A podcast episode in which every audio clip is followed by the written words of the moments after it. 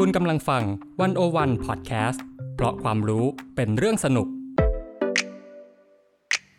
One O One In Focus เจาะไฮไลท์เด่น เศรษฐกิจสังคมการเมืองทั้งไทยและเทศ โดยกองบรรณาธิการดีวั O One dot world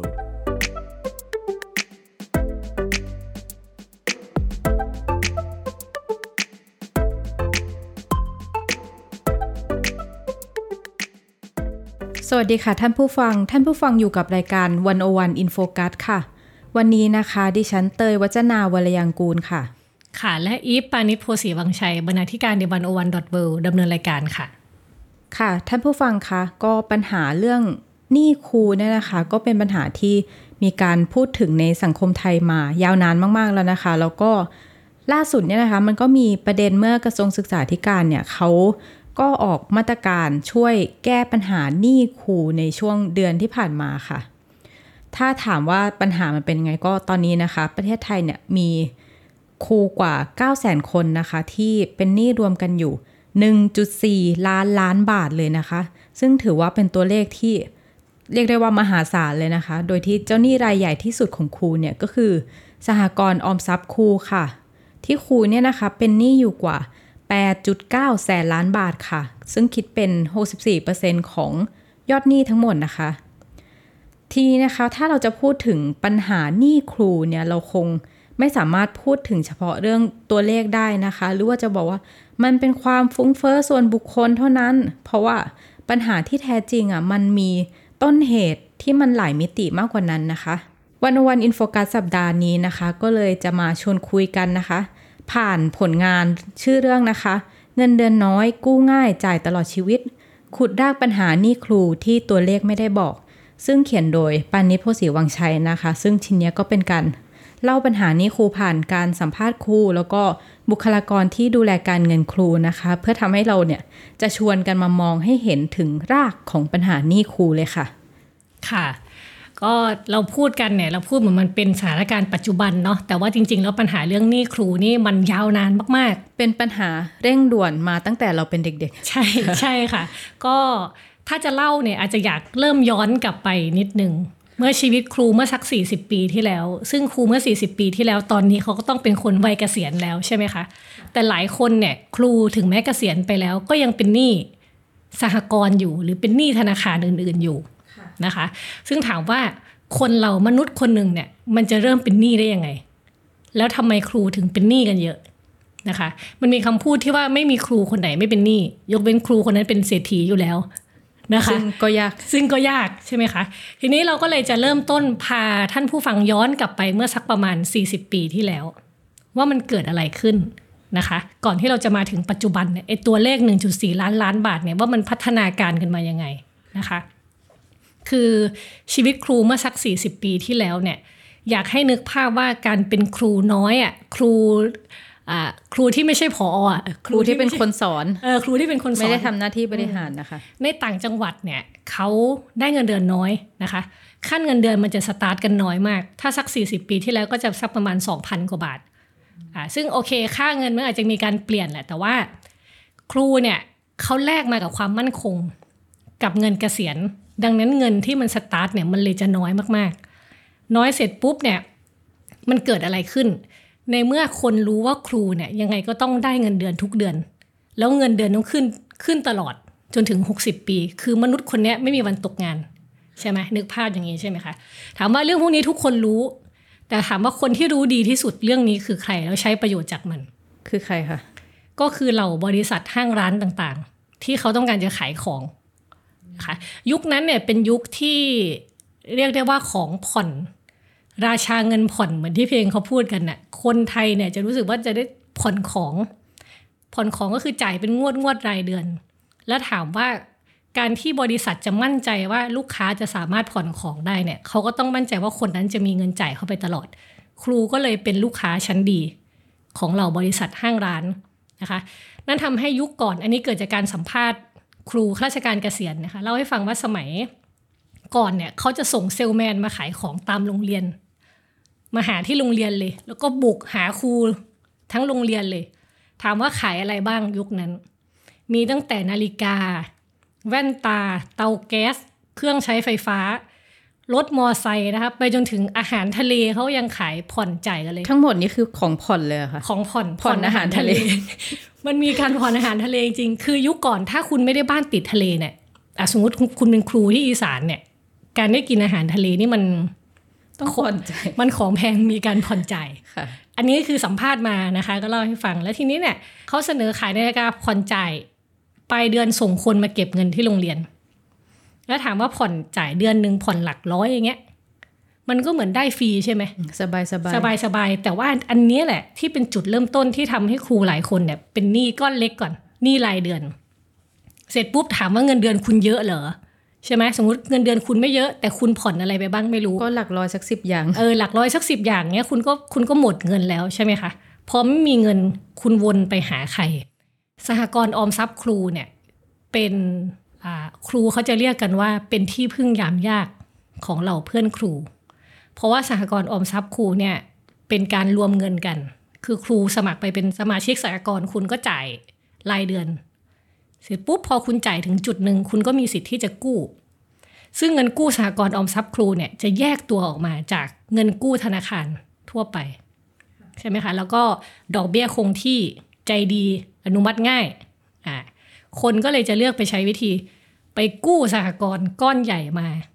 เพื่อเอามาใช้หนี้ก้อนเล็กที่มันดิวยากกว่า จุดเริ่มต้นอ่าหรืออะสมมติทำงานได้สักพักหนึ่งจะแต่งงานอย่างเงี้ยค่ะอ่าคุณก็ต้องมีเงินสินสอด คุณจะเอาเงินจากไหนอะคุณเพิ่งเป็นครูได้ไม่กี่ปี แต่ก็เป็นอาชีพที่มีเงินเก็บยากนะคะ ใช่คือมันมีเงินเก็บยากแต่สุดท้ายคุณก็ต้องไปกู้สหกรณ์กู้สหกรณ์เสร็จอะสมมติกู้สมัยก่อนเขากู้กันหลักหมื่น ยุคนี้กู้เป็นแสนอย่างเงี้ย เขาก็หักเงินหน้าบัญชีเงินเดือนไป สุดท้ายเงินเดือนก็ไม่เหลือ มันก็เป็นวงจรกันไปแบบนี้ อันนี้ก็เป็นจุดเริ่มต้นของ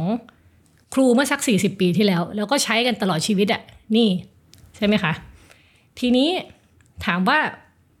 เดินทางมาถึงปัจจุบันตัวเลขมันเป็นยังไงแล้วนะคะอ่ามันมีตัวเลขหนี้สินครูเนาะเมื่อเมื่อปี 2565นะคะอย่างที่เตยพูดไปตอนต้นว่า ครูจำนวน 9 0 0 0 0 0 คนเนี่ยเป็นหนี้รวมกันกว่า 1.4 ล้านล้านนะล้านสองครั้งซึ่งเยอะมากๆ เยอะมากๆนะคะซึ่งอย่างที่บอกไปว่าเจ้าหนี้รายใหญ่ที่สุดอะคือสหกรณ์ออมทรัพย์ครูใช่ไหมคะเป็นหนี้กว่า 8.9 แสนล้านบาท ถามว่าอันดับ 2 คืออะไรรองจากสหกรณ์ออมทรัพย์ครูอ่าเป็นพวกธนาคารทั่วไปหรือเปล่าเออคะเป็นพวกธนาคารค่ะนะคะไอ้ที่รองลงมานี่คือธนาคารออมสิน 3.49 แสนล้านบาทอ่า ซึ่งอันนี้จะมีดีเทลซึ่งจะเล่าต่อไปว่าทำไมถึงเป็นธนาคารออมสินรองลงมาอีกอันดับ 3 ก็คือธนาคารกรุงไทย 6.3 หมื่นล้านบาทนะคะอันนี้คิดเป็น 4%ของยอดหนี้ทั้งหมดเนาะแล้วก็รองลงมาอีกก็คือธนาคารอาคารสงเคราะห์หรือทอส6.1 หมื่นล้านบาทคิดเป็น 4%ส่วนมากอันนี้คือซื้อบ้านอ่านะคะก็จะเห็นว่า อันนี้คือหนี้ในระบบเนาะหนี้ในระบบที่ตามแทร็กตัวเลขได้ แต่มันยังมีหนี้นอกระบบอีก ที่เราไม่รู้ว่าใครไปเป็นหนี้ยังไงบ้าง อ๋อ นี่ก็คือจะมีหนี้นอกระบบที่ไม่รวมอยู่กับใน 1.4 ล้านล้านบาทอีก ใช่ อันนี้คือไม่รู้ค่ะเป็นเรื่องส่วนบุคคลไปแล้ว น่าจะหนักกว่านี้เออปัญหน่าจะหนักกว่าค่ะนี้ ซึ่งครูส่วนมากก็จะใช้วิธีนี่แหละ ไปเอาเงินจากในระบบเนี่ย ไปโปะหนี้นอกระบบ อันนี้ถ้าสำหรับคนที่แบบบริหารเงินไม่ได้มาก ๆเลย นะคะ ซึ่งอย่างที่เรารู้กันว่าหนี่นอกระบบเนี่ยดอกเบี้ยมันไม่ใช่ห้าเปอร์เซ็นเจ็ดเปอร์เซ็นต์นะดอกเบี้ยมันยี่สิบเปอร์เซ็นต์อย่างเงี้ยเออมันก็จะพอกพูนไปเรื่อยๆนะคะ มันก็มีศัพท์หนึ่งที่ครูก็ใช้กันก็บอกว่าเป็นชักหน้าไม่ถึงหลัง ครูทุกคนใช้ชีวิตแบบชักหน้าไม่ถึงหลัง อาจจะไม่ได้เริ่มชักหน้าด้วยซ้ใช่ใช่ค่ะ ก็ทีนี้เนี่ยถามว่าแล้วครูต้องไปจ่ายอะไรนักหนา ใช่ไหมบางคนบอกหุยครูฟุ่มเฟือยเองเปล่าำเออทำไมต้องใช้เงินเยอะกว่าเอคนออื่นทำไมต้องหรืเปล่าใช้เงินเยอะใช่ไหมคะซึ่งมันมีเรื่องราวอยู่ ก็มีโอกาสได้ไปสัมภาษณ์ข้าราชการครูคนหนึ่งนะคะ ชื่อครูพล อันนี้นามสมมุติเนาะค่ะ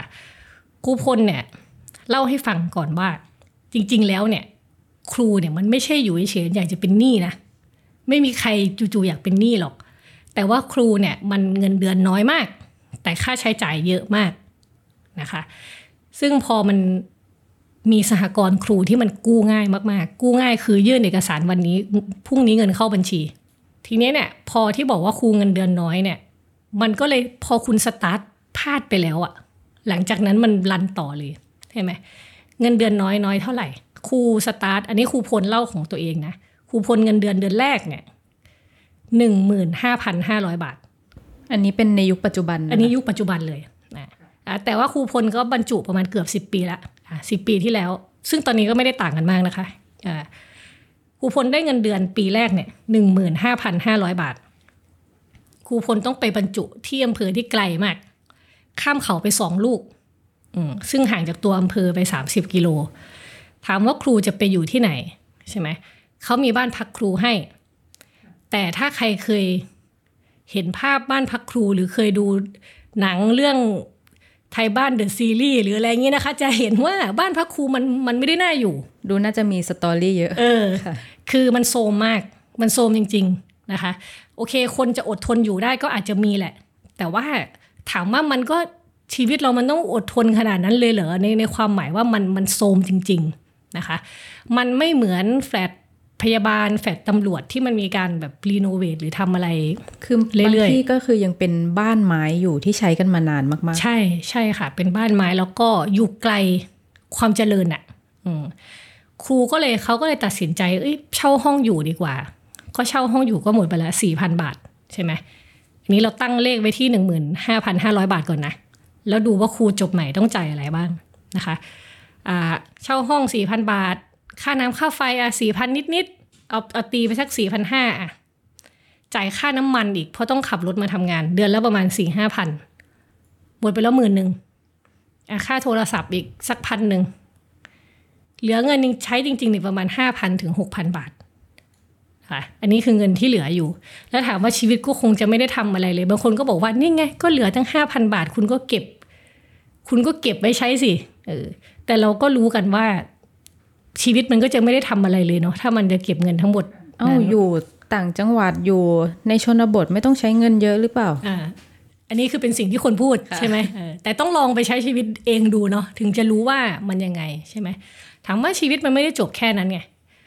มันยังมีเรื่องค่าใช้จ่ายในการทำงานที่ครูต้องควักเอง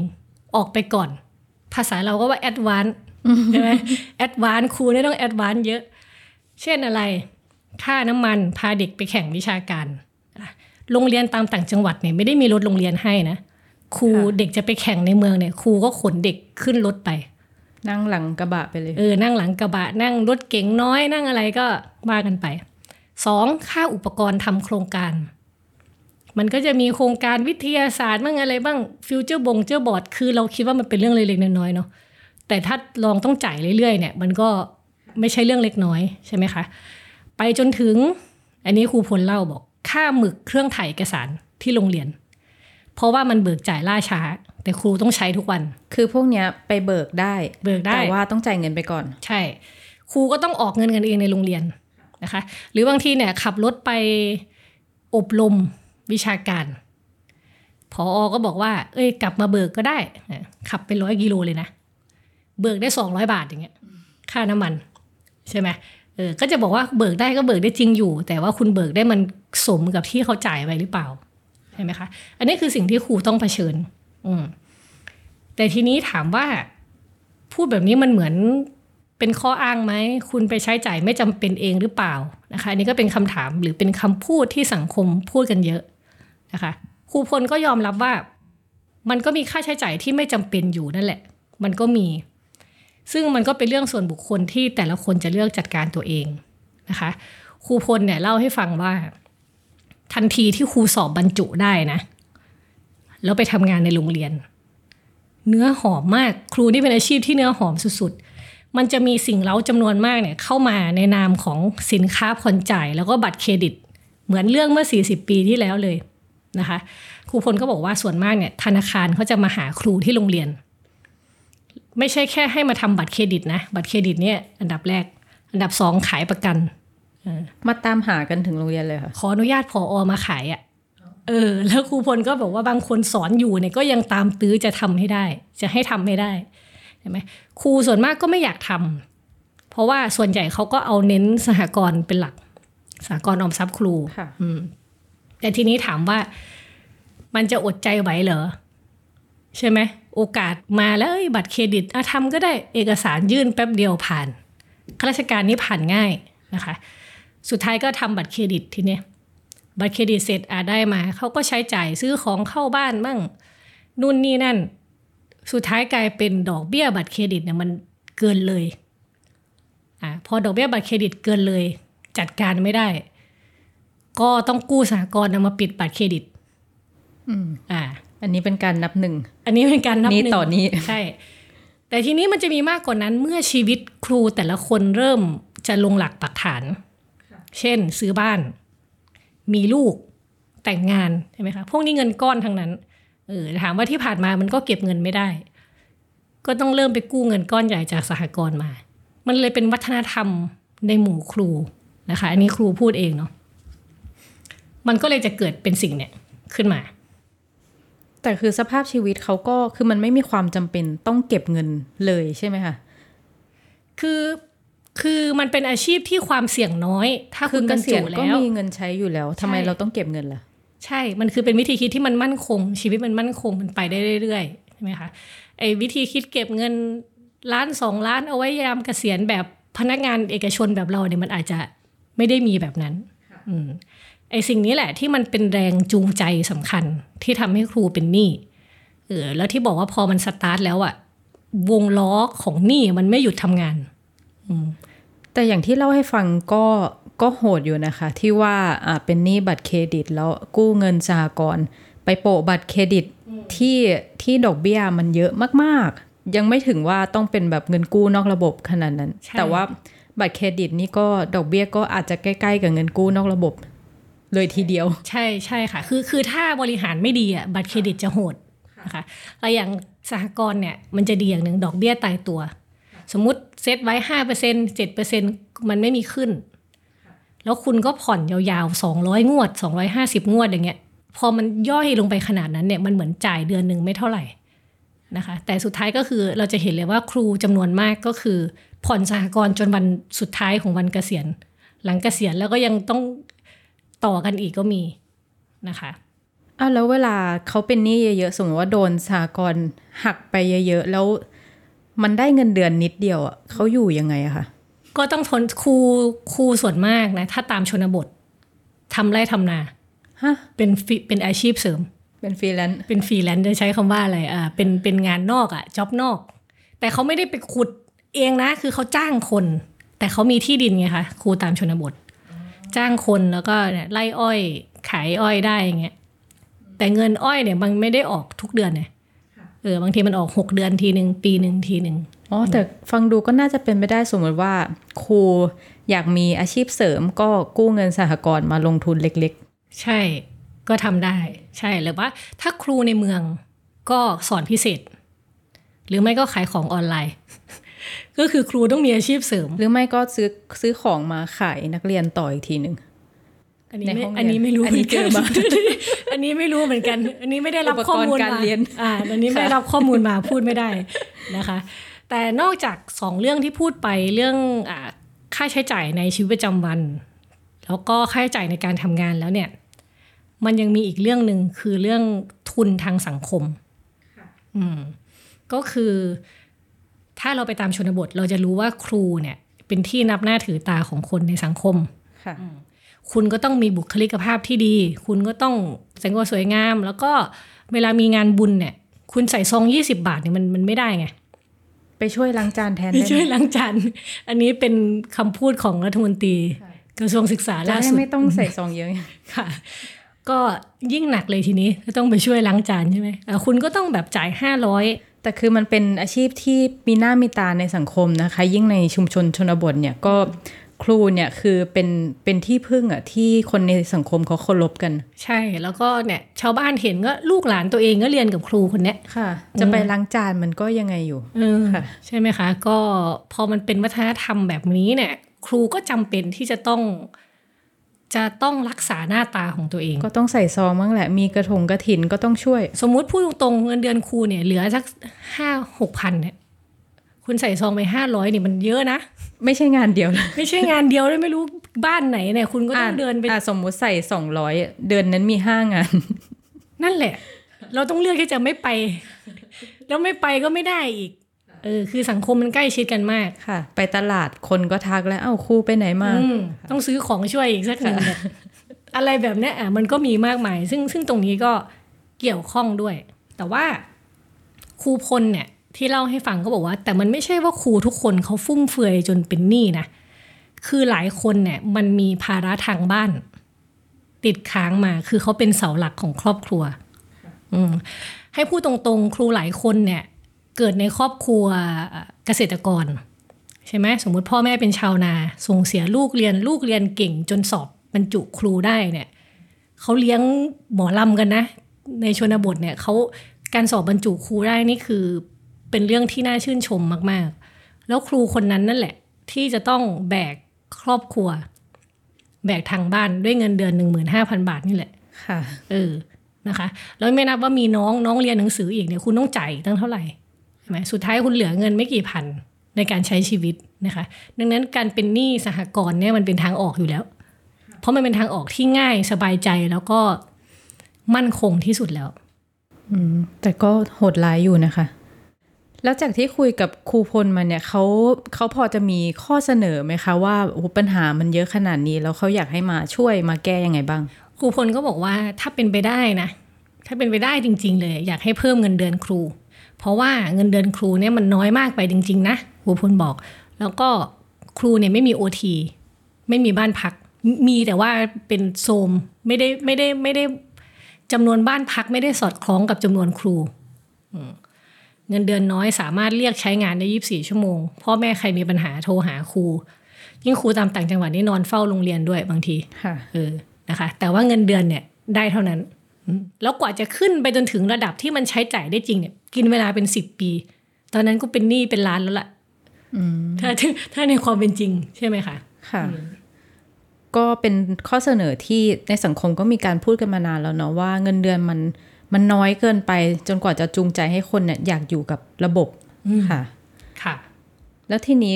ครูพลเนี่ยเป็นเป็นตัวอย่างหนึ่ง แต่ว่ามีอีกคนหนึ่งที่อีฟไปคุยมาใช่ไหมคะ ค่ะ อ่าคนนี้ไปคุยมาเนี่ยเขาเป็นคนที่ดูแลเรื่องการเงินครูนะคะ คนนี้เขาก็จะเห็นภาพรวมนิดนึง แต่ว่าอันนี้จะเจาะอีกประเด็นหนึ่งคือครูพลเนี่ยเป็นข้าราชการ แต่มันยังมีอีกคนกลุ่มหนึ่งที่ปัญหาเรื่องหนี้เยอะเหมือนกัน และอาจจะหนักกว่า ก็คือกลุ่มของพนักงานราชการ พนักงานราชการนี่ก็คือเขายังไม่ได้บรรจุเป็นข้าราชการนะแต่ว่าถือเป็นลูกจ้างของรัฐ เป็นสัญญาจ้างกัน3าสี่ปีอะไรเงี้ย แต่ว่าได้รับค่าตอบแทนจากงบประมาณของส่วนราชการอืมแต่ว่ายังไม่ได้บรรจุเป็นข้าราชการเนาะไม่เหมือนกัน ถามว่ามันต่างกันยังไง พนักงานราชการเนี่ย กู้สหกรณ์ได้แค่ประมาณ3ามแสนถึงสี่แสนบาท แต่ข้าราชการเนี่ยกู้ได้เป็นสองล้านสามล้านแล้วเงินเดือนนี่ต่างกันมากไหมคะเงินเดือนใกล้ ๆ กัน แต่อย่างพนักงานราชการอาจจะเริ่มต้นสักหมื่นแปดอะไรเงี้ย แต่อาจจะไปสุดที่สักสามหมื่นสี่สามหมื่นห้าก็แล้วแต่ถ้าเป็นระดับปฏิบัติการเนาะค่ะเออซึ่งพนักงานราชการเนี่ยเขาจะเป็นอย่างนี้ เขาทำงานที่หนึ่งเนี่ยสัญญาจ้างงานมันสามถึงสี่ปีอะคุณอยู่ที่นี่สามถึงสี่ปี เวลาคุณอยากไปกู้สหกรณ์เนี่ย คุณกู้ได้ประมาณสามแสนถึงสี่แสนแต่คุณต้องใช้หนี้ทั้งหมดนั้นเนี่ย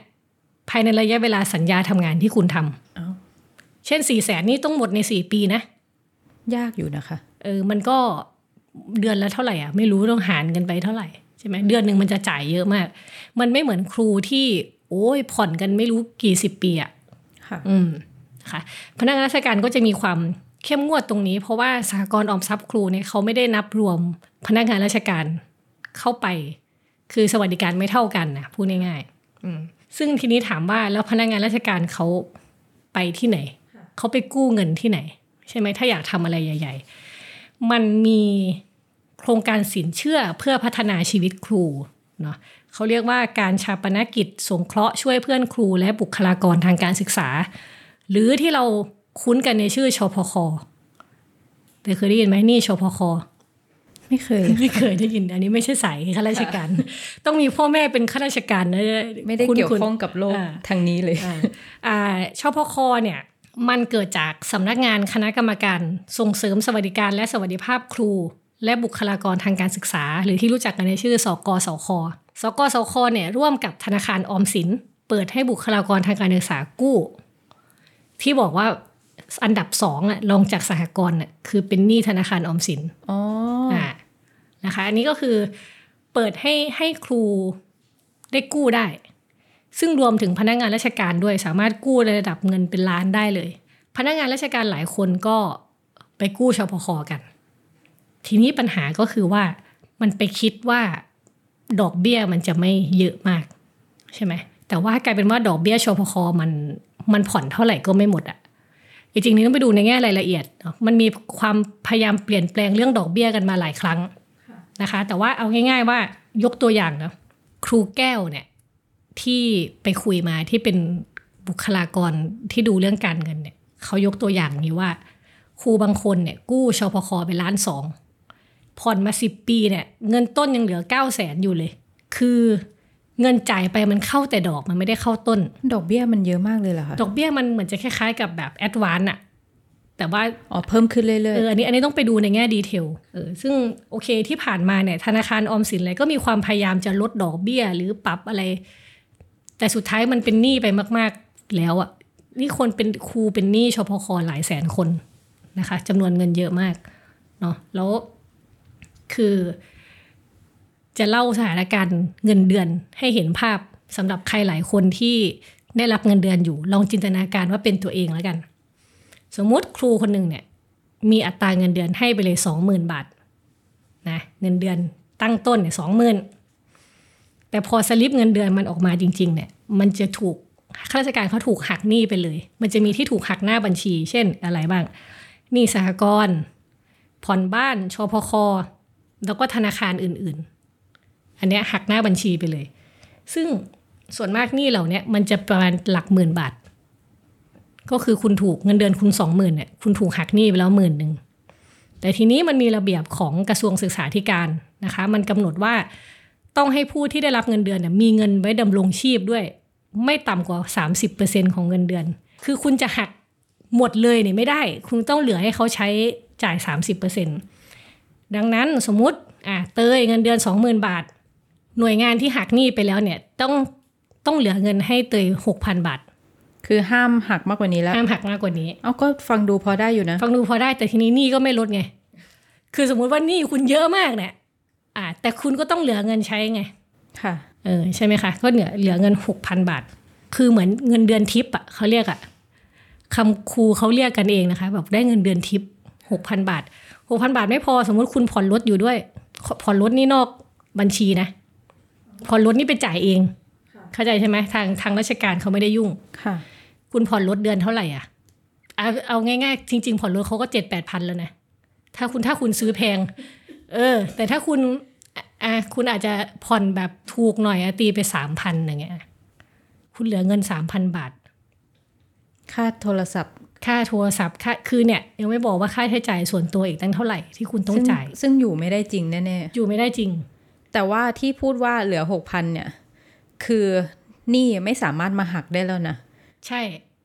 อันคืออันนี้อันนี้คืคืออกรณีคุณเงินเดือนสองหมื่นนะค่ะอันนี้คือสามสิบเปอร์เซ็นของสองหมื่นคือที่จริงอะหนี่มันควรจะต้องหักเยอะกว่านี้ แต่ว่ามันหักไม่ได้แล้วใช่ มันก็เลยต้องไปเรื่อยอ่าอันนี้คือสำหรับคนที่เต็มสตรีมไง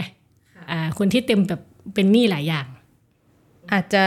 ใช้หนี่นานกว่าผ่อนบ้าน ผ่อนบ้านผ่อนบ้านอย่างมาก 30 ปีใช่ไหมคะแต่ว่าหนี่ข้าราชการครูเนี่ย อาจจะยาว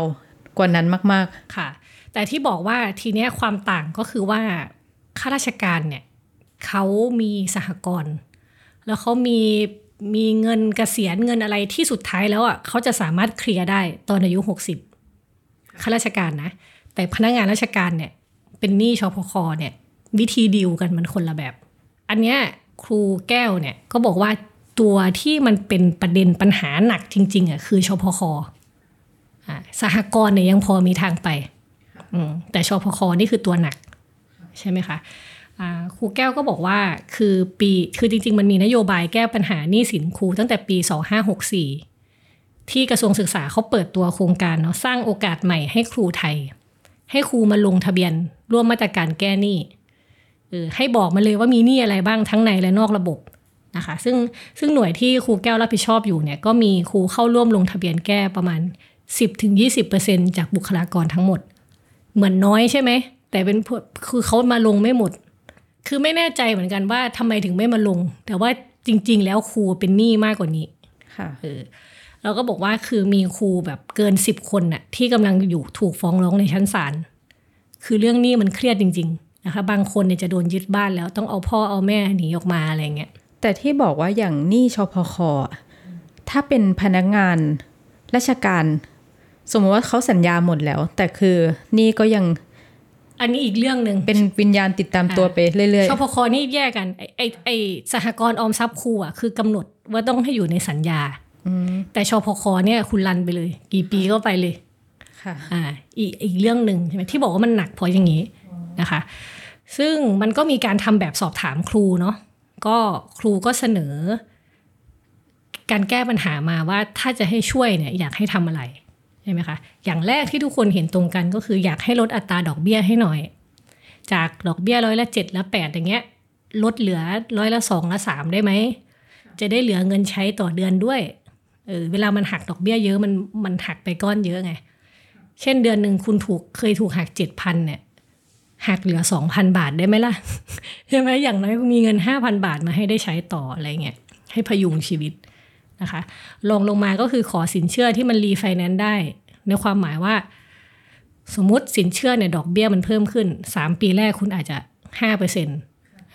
สามปีถัดไปมันขึ้นเป็นเจ็ดเปอร์เซ็นต์อย่างเงี้ยเขาจะขอรีไฟแนนซ์ให้มันกลับมาที่ห้าเปอร์เซ็นต์เหมือนเดิม อืม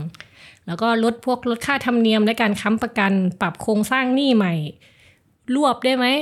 รวบหนี้ที่มันยุบยับเนี่ยมาอยู่ในก้อนเดียวได้ไหมอะไรแบบเนี้ยส่วนมากสหกรณ์ออมทรัพย์ครูจะทำหน้าที่ช่วยสิ่งนั้นนะคะ ซึ่งแล้วมันก็มีกลุ่มที่กำลังอยู่ในขั้นถูกฟ้องที่ต้องการให้มีการช่วยไก่เกลี่ยต่างๆนะคะ สิ่งนี้ก็มันมีอีกประเด็นหนึ่งนะเป็นวงจรอุบาทคืออะไรรู้ไหมเวลาจะกู้เนี่ยมันต้องมีคนค้ำประกัน ค่ะ อืม เช่นพนักงานอยู่ในสัญญาจ้างเนี่ยอ่ากู้สามแสนคนค้ำคนถึงสามคนเอาว่าไป เสร็จปุ๊บหมดสัญญาย้ายออก ไม่ใช้หนี่ ธนาคารก็กลับมาบีบเอากับคนค้ำประกันแทน เอ้าเออ กลายเป็นเอาคนค้ำประกันก็โดนโดนไปด้วยอะ่ะ ทีเนี้ยเออ มันเลยเป็นปัญหากันอยู่ คนทะเลาะกันเพราะค้ำประกันกันนี่เยอะแล้ว แล้วยิ่งเป็นข้าราชการคือค้ำได้อยู่แล้ว ใช่ ใช่ค่ะ ก็นี่แหละ ครูแก้วก็บอกว่าจริง ๆ แล้ว มันมันพลาดกันไปแล้วอะ่ะ มันพลาดกันไปแล้วตอนเนี้ย อยู่ที่ว่าจะแก้แก้ยังไงนะคะครูแก้วก็เสนอว่า ถ้าบอกว่าจะเพิ่มเงินเดือนครูเนี่ย ต้องดูว่าเพิ่มมาเท่าไหร่ ถ้าเพิ่มแค่สามเปอร์เซ็นเนี่ยมันก็คงไม่แก้อะไรเพิ่มมาเจ็ดร้อยแปดร้อยบาทใช่ไหมแต่ถ้าเพิ่มเยอะกว่านั้นก็การคลังก็คงไม่ไหว ก็เลยคิดว่าถ้าเอาจากใจคนที่คลุกอยู่ตรงเรื่องการเงินเนี่ยครูแก้วก็บอกว่าอ่าการปรับลดอัตราดอกเบี้ยน่าจะช่วยได้ อย่างที่บอกเมื่อกี้ เออจากจ่ายเดือนละเจ็ดพันขอเหลือเดือนละสองสามพันได้ไหมให้เขาได้มีเวลาหายใจหน่อยใช่ไหมคะ หรือในกรณีของชพคเนี่ยอาจปรับสัญญาลูกหนี้ใหม่ได้ไหมไม่ใช่แก้เฉพาะคนที่กำลังมีปัญหาฟ้องร้องเออทำยังไงให้เขาผ่อนถูกลง เพราะอย่างวันเนี้ยทุกวันเนี้ยจ่ายหนี้ไปแปดพันบาท เข้าเงินต้นไปแค่พันกว่าบาทอย่างเงี้ยเจ็ดพันคือจ่ายดอกเบี้ยหมดเลยนะคืองั้นพอต้นมันไม่ลดเนี่ยดอกเบี้ยคุณก็พอกพูนไปเรื่อยๆ มันมันไม่เห็นหนทางที่จะ หลุดพ้นขึ้นมาได้เลยค่ะใช่ไหมคะ อันนี้ก็เป็นเป็นข้อเสนอที่ครูแก้วบอกว่า ถ้าจะแก้ตอนเนี่ยก็อยากให้แก้แบบนี้ ที่จริงเรื่องดอกเบี้ยเนี่ยเป็นเรื่องที่โอดครวญกันทั้งสังคมเลยนะคะ เพราะว่าอย่างที่บอกว่าดอกเบี้ยเงินกู้กับดอกเบี้ยเงินฝากมันต่างกันมาก ๆเลย แล้วยิ่งถ้าคนที่มีปัญหาหนี้เยอะอย่างอย่างครูเหล่านี้นะคะ ก็จะยิ่งยิ่งแย่เข้าไปใหญ่เลยนะคะอะแล้วทีนี้เอาจริง ๆ แล้วเรื่องเนี้ยคือรัฐบาลอะ เขาพยายามทำกันมาทุกยุคทุกสมัย เป็นเรื่องแรกที่ครูเนี่ยอยากให้ทำเวลามีรัฐมนตรีกระทรวงศึกษาคนใหม่ แต่ว่าไม่เคยทำกันได้เลยค่ะค่ะแต่ว่าก็รัฐบาลใหม่นี้ก็มีมีมาตรการที่เขาบอกว่าเขาพยายามทำให้เป็นเรื่องเร่งด่วนเนาะอืมค่ะค่ะก็ล่าสุดเนาะเมื่อวันที่ 25 ตุลาคม 2566เนี่ยก็เดือนที่ผ่านมาเนี่ยคณะกรรมการบริหารเงินทุนหมุนเวียนนะคะ ก็เคาะออกมาแล้วเคาะวงเงิน 200 ล้านบาท แก้วิกฤตหนี้สินครูก็คือให้กู้ยืมได้คนละไม่เกิน 5 0 0แสนบาท ให้กู้ไปอีกก็ให้กู้ไปอีก แต่ก็คือเข้าใจว่ามันคงหนักมากๆอะเออก็เอามา support ตรงนี้ ก็มีเงื่อนไขว่า ต้องมีหนี้สินที่มีอยู่จริง แล้วก็บังคับได้ตามกฎหมายเออเป็นหนี้สินที่มีสัญญากู้ยืมกับธนาคารหรือสหกรณ์ออมทรัพย์ อะไรพวกเนี้ยหรือหนี้บัตรเครดิตก็ได้นะคะ ซึ่งอันเนี้ยก็คือบุคลากรทางการศึกษาในสังกัดกระทรวงศึกษา รับราชการมาแล้วไม่น้อยกว่า 3 ปี เนาะคือก็มีมีมี detail ของมันอยู่ แล้วก็กู้ยืมเงินคนละไม่เกิน 5 0 0แสนบาทเนี่ยได้อัตราดอกเบี้ยคือร้อยละ4ต่อปี ให้ผ่อนชำระคืนภายใน 12 ปีนะคะ โดยสามารถยื่นคำขอกู้ยืมได้ที่ต้นสังกัดภายใน 27 พฤศจิกายนนี้